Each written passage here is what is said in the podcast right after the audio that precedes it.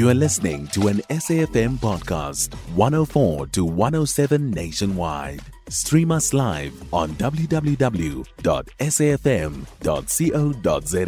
or via the SABC Plus app. SABC News, independent and impartial. Uh, firstly, I would like to say uh, thank you for the opportunity. Uh, yes, our reaction is that we are feeling that the DA is vindicated because we raised these concerns in council about the irregularity in the appointment and that it was unlawful and processes were not followed. So we are vindicated. In fact, this judgment vindicates the DA. So please take us back to, you know, the unlawfulness and the invalidity of this appointment, because if I remember correctly, this would stem back to the time when there was uh, a sitting called and uh, there was quite a bit of consternation around uh, the status of that particular council sitting as well. Yes, that's correct. Um, also, um, in that sitting, uh, they brought in in committee reports uh, that we felt there wasn't enough time to uh, scrutinize the reports. Uh, there were endless uh, caucus breaks that were called. Uh, not sufficient information was attached to the in committee reports. And on top of it, uh, they haven't followed the correct process. At least when the reports come to council, we have to be given sufficient time, all councillors, to scrutinize those reports. But they literally just rushed through uh, to, uh, to get these reports to council and not attaching all documentation and obviously not following uh, due process.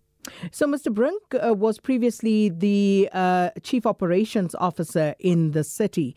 Uh, with regard to his tenure as the city manager, how does the DA view that, quite apart from the fact that, of course, you challenged his appointment? We challenged his appointment, first of all, based on some of the decisions that we felt that, um, in, in, to, to be uh, blunt, um, he is being handled by uh, political office bearers.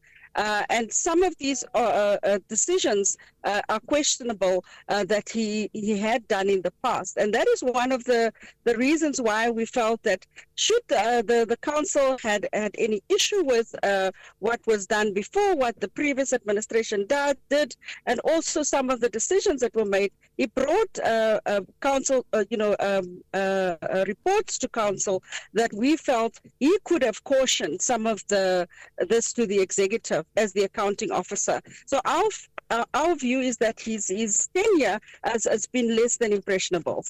So, give us an example of that, because uh, you know you say he's being handled uh, by some of the political parties. Who's he being handled by, and in what way? Give us an example of how that actually has played out. What one of these uh, concerns, I, I, let me take you back to some of the uh, concerns we had raised about, uh, for example, the GFIS uh, report uh, that was brought around the same time to council.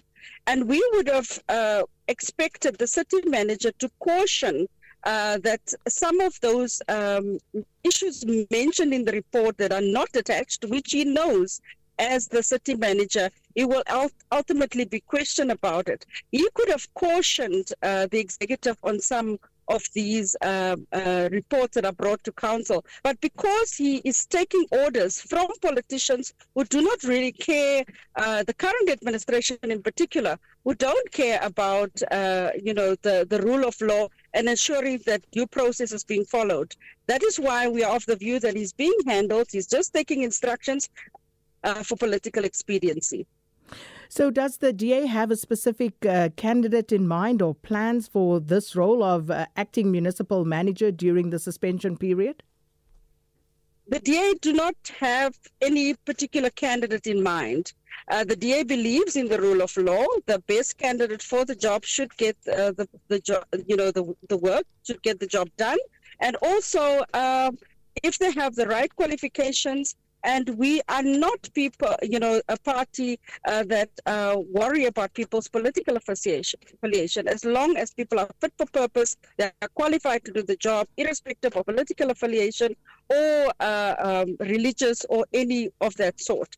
We do not have a particular uh, candidate in mind. We believe that the right candidate for the job should be to get the job, and that full processes, proper processes, should be followed for people to get the job. Is there anything that precludes uh, Mr. Brink from uh, possibly being appointed to this position again following the correct procedures? there are a number of concerns that we had we had raised in the initial appointment, but obviously those are some of the issues that is subject of the of the of court proceedings. So we are not going to go into uh, a lot of the detail at this point. We'll leave it there. Thanks for your time. Uh, that was Belinda Kayser, uh, Echeozonjoku, uh, who's DA Johannesburg caucus leader, helping us uh, gain uh, their perspective and understanding of the impact of this court ruling and the DA's response to the situation. You can find SAFM Current Affairs on 104 to 107 nationwide. Our podcasts are available for download on all our digital platforms. SAFM, leading the conversation.